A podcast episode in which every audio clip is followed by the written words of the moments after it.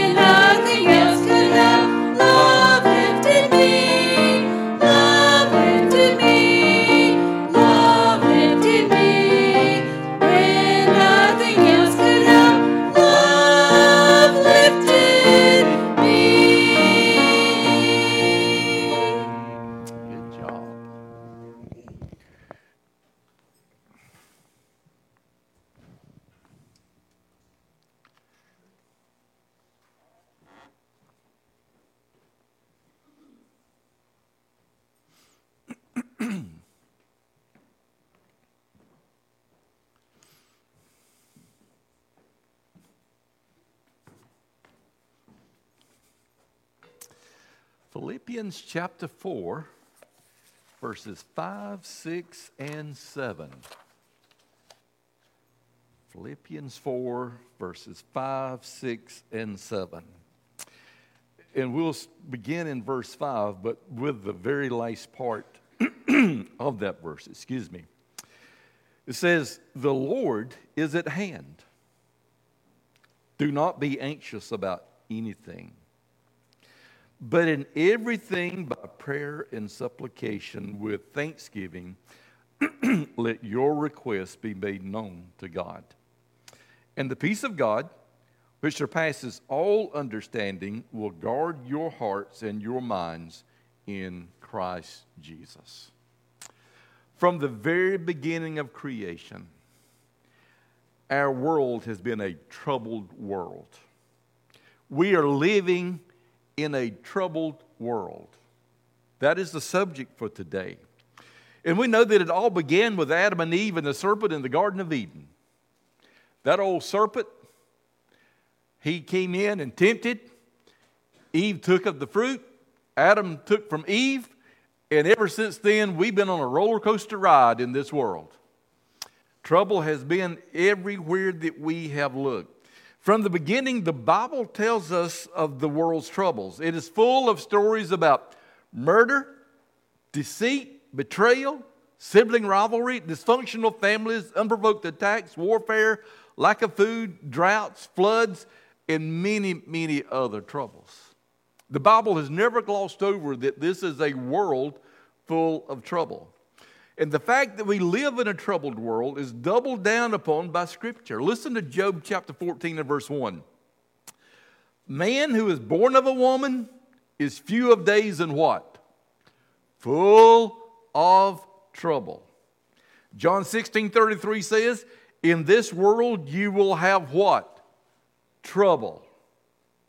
Would it be safe for me to say today that everyone here, everyone who watches, has experienced trouble in their life. Have you ever met anyone who's never had any trouble? I don't think I have. Everyone I've ever met, met has had trouble of some kind. Would you say today that you've had trouble in your life? Just, just nod your head. You, have had trouble. You, you know, trouble comes in many, many ways. For, for some, it's financial trouble. For some, it's marital trouble, trouble. What was that word I just said? Marital trouble. Or some it's for health and children and vehicles and workplace and church fights and and I mean the list just goes on and on and on of trouble that we have. It is everywhere. If from the very beginning the world has been full of trouble, the Bible makes it clear that we live in a world of trouble. And if our own experiences reveal that we live in a world of trouble, how do we survive and thrive? Trouble's not going away. There's not going to be a day that there's not trouble in this world until Christ returns and sets everything in order.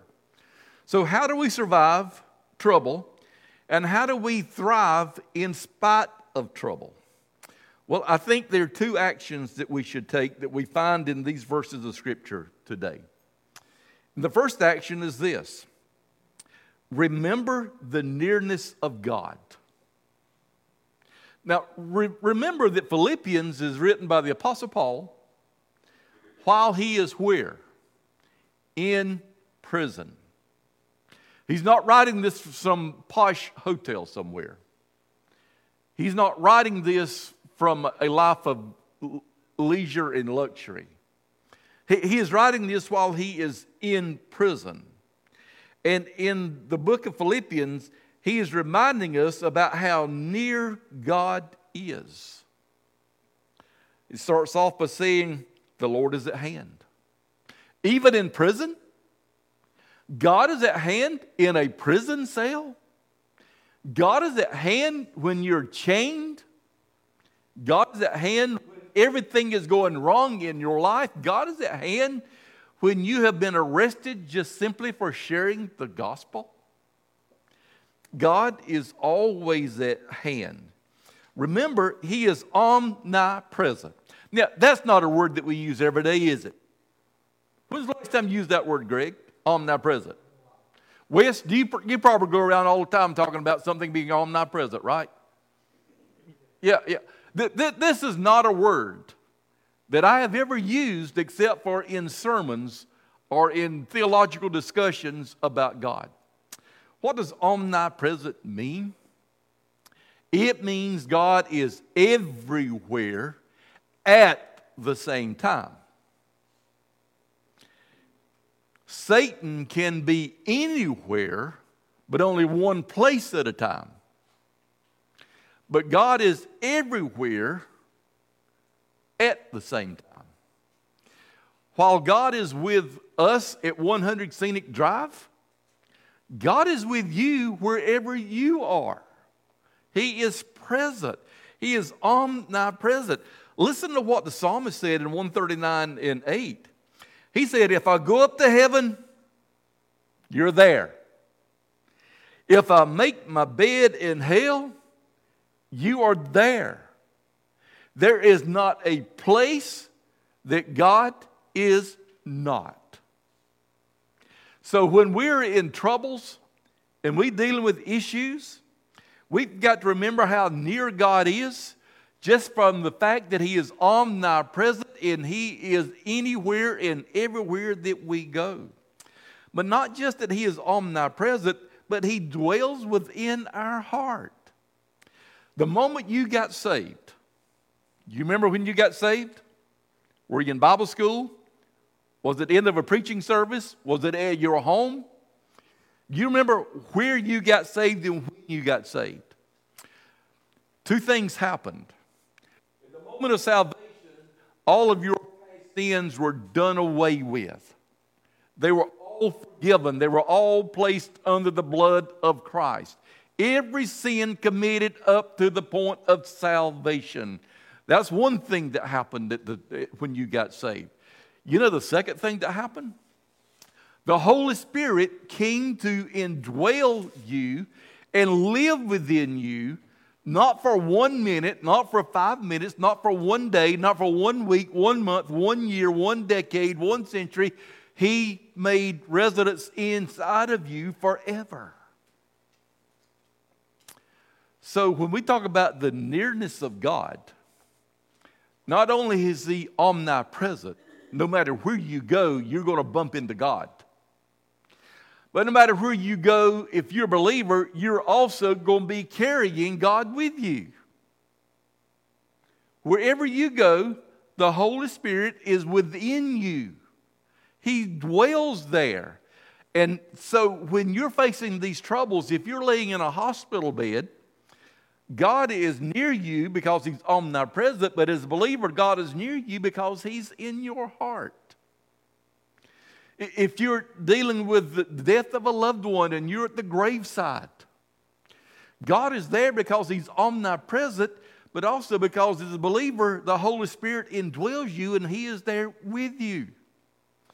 Whatever trouble that you may face, we have to remember the nearness of God.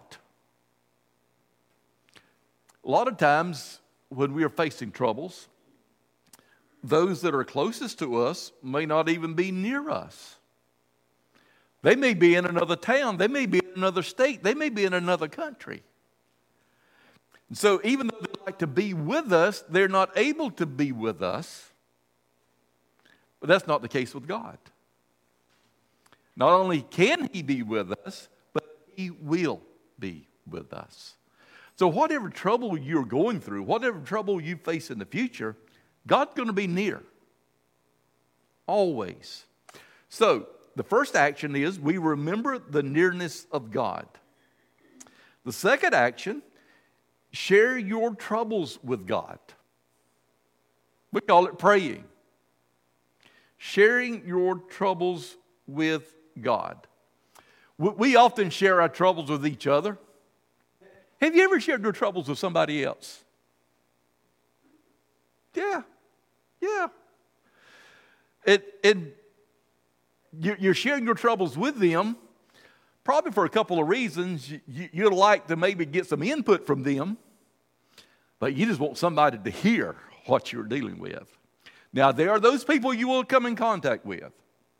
No matter what your trouble is, their trouble will be worse. You understand what I'm talking about? If you broke a big toe, they broke a foot. If you, if you had a small heart attack, they had a big heart attack. If you sprained a, a pinky, they, they, they broke the arm. No matter, there, there's some people you cannot out trouble. Their trouble will always be bigger and worse than your trouble. But at the same time, there are those that we share our trouble with that they do give us some solace. They do give us some comfort. They do listen to what we have to say, and it's beneficial on our behalf. And we should share with one another. I mean, we, we have on our, our Thursday night small group at the house, we've been talking about emotions for the last several weeks. The, the, the uh, depth of emotions that God made us with, and talking about how that we share with one another even about those emotions. And and how important that it is that we can share our emotions with others and get e- even feedback about our emotions. But as important as it is sharing with each other, we still mostly need to share our troubles with God. And Paul is talking about these verses number one, the, the breadth of prayer. He says, Do not be anxious about anything, but in everything, pray. The breadth of prayer. Nothing is excluded. Now, if we sit down and compare our troubles, what I think is a big trouble, you may view as a small matter. What you think is a major problem, I may think, well, there's not much to that. Depending on our circumstances and our personalities and our situations, we categorize our troubles as to little or bigger or big or large or just overwhelming. Well, here's the, the good thing about it it doesn't matter how little that it is, nor how large that it is. Paul is saying that we take everything to God in prayer. I, I may think, well, that is so small and childish. Why would you pray about that? But for you, it may be a major issue in your heart. Guess what? It doesn't matter what I think. Doesn't matter what I say. God says, bring everything to Him, from the smallest to the greatest. That this breadth of prayer encompasses everything that we will ever face. But not just the breadth of prayer, but the thanksgiving of prayer. Do not be anxious about anything, but in everything by prayer and supplication with thanksgiving, let your request be made known to God. So, very often we associate thanksgiving when we talk about praying we associate thanksgiving with thanking God for answered prayer, right? And we should thank God for every prayer He answers. But what Paul is saying here has nothing to do with how that prayer is answered or if that prayer is answered nor when that prayer is answered. Nowhere in our scripture reading does he even indicate that the prayer is going to be answered or has been answered.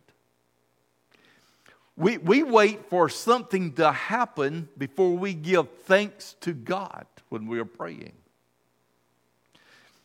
Well, I believe what Paul is stressing here is number one, we give thanks for the ability to pray. As a believer, we have that ability, we have that right, we have that option that we can pray to Him. We're not limited, no one can stop us. Uh, they, they could throw us in jail for reading the Bible. They could throw us in jail for going to church. They could throw us in jail for witnessing. They could throw us in jail for all manners of things. So they could stop us from doing all of those things. But you know the one thing they can never stop you from doing? Praying. Praying doesn't have to be outward Praying does not have to be eyes closed and hands raised. Praying does not have to be kneeling down somewhere. Praying is an attitude of the heart, and we can pray no matter where we are, no matter what we're facing, no matter the conditions, we can still pray to God. So he's giving thanks for that ability to pray, but he's also giving thanks for the listening ear of God. What good would it do us to pray if God was not listening? Not a bit. If God was not listening, why bother praying? It would be no more than going out there and standing in front of a tree and talking to that tree if God was not listening. But God does listen. God is listening. All, all through the, the, the book of the Psalms, there's word pictures of, of God listening to the psalmist and listening to the needs of the people. All through Scripture, you can find where that people are crying out to God and He replies and answers them. That means He's listening, He, he hears us. So, we're sharing our troubles with God. We, we're to be thankful for the fact that we can pray and thankful for the fact that He is listening to us as we pray. Are there those days that you wonder if God's listening? How many times have you prayed and it felt like it died on the vine? Have you ever started praying and fall off to sleep and never get through your prayer? Have you ever been praying and something will come by and claim your attention and there goes your prayer? You know, we talk about a squirrel running by. Y- y'all, y'all do know that phrase? Oh, that squirrel just ran by. It happens even in praying. That, that we get sidetracked and, and kind of get off of track with it. But God is still listening, waiting for us to come back, to finish that thought, to finish that prayer, to say what it is that's on our heart. So when we're sharing our troubles with God, we consider the breadth of prayer, everything that comes our way we can pray to Him about. The thanksgiving of prayer, that's the ability to pray and for the listening ear of God, but then the peace of prayer that is a part of this whole process. Look again in these verses of Scripture. Look in verse 7. And the peace of God, which surpasses all understanding will guard your hearts and your minds in Christ Jesus. There's a peace associated with sharing our troubles with God. And let me re emphasize again this peace, just like thanksgiving, is not necessarily associated with God answering the prayer in the way that we want it answered or answering the prayer when we want it answered. Again, Paul is nowhere saying that, okay, it's immediate, that prayer is going to be answered. It's immediate, God's going to do this. It's immediate, God's going to take care of that issue. Nowhere is he even indicating that. He, he's just talking about the fact that living in a troubled world, God is near, and we can share our troubles with Him. And we, when we do, there's a peace that comes to our hearts. Verse number seven again, and the peace of God, which surpasses all understanding, will guard your hearts. The, the heart is basically the seat of our emotions. And as I've already mentioned, we've been discussing emotions on Thursday night. And, and man, we emotional people. You, you understand that? Any, any of y'all ever get emotional? Anybody in here? Oh, or a cry or tear or a lash out or, you, you know, just whatever. We, we are emotional people. Well, it, that, that's from the heart. And Paul is saying that praying can bring peace to those emotions, peace to that troubled heart, peace to that emotion of fear and worry. He, he, it, it brings that peace to us. But not just to our hearts, our emotions, but to our mind also, which would be our thoughts and our thinking process. How many of you ever had a troubled mind? Anybody? Well, you, you do have a mind, right? Jackson, you have a mind. Does it ever get troubled? Oh, yeah. Oh, yeah, yeah, yeah. Dad, does your mind ever get troubled? Yeah.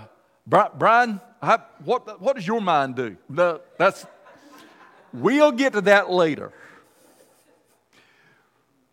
Our minds can get so wrapped up in whatever it is that's troubling us that, that it just like it's going to explode. Have you ever had thoughts to get started in your mind? It just, it's like a squirrel in a wheel. It just goes round and around and around and around and around, and you can't get it to stop. If you haven't, ask me what it feels like. I can tell you. I have firsthand experience with that. It, it's kind of called OCD. And I can get a thought that just goes around and around and around and around, and I can't get off that merry-go wheel. It just keeps going around and around and around. But through prayer, there's a peace that can come to our mind, come to our thoughts. And again, this does not guarantee that the prayer is going to be answered or answered in the way that we want it to be answered. I read somewhere this week that God answers every prayer. Some is a yes, some is a no, some are later, not the right time. But God answers every prayer. If we know that God answers every prayer that we pray as believers, should that not bring some peace to us? When our emotions are distraught, when our minds are racing, just, just praying should bring peace to us. Now, I'm not saying that we won't start right back over on that same stuff again. Sometimes it's a matter of praying and praying and praying. Because these old emotions and these old minds, they have a mind of their own sometimes. They just want to keep they want to stay on that same subject matter. So it's a matter of saying again, Lord, here I am, sharing my troubles with you. You said I could bring everything to you. You, you, you've given me that ability to pray, and you have a listening ear, and you want to give peace to my heart and to my mind. We are living in a troubled world. As we've gone through this service, has your mind focused on any one trouble that you are dealing with?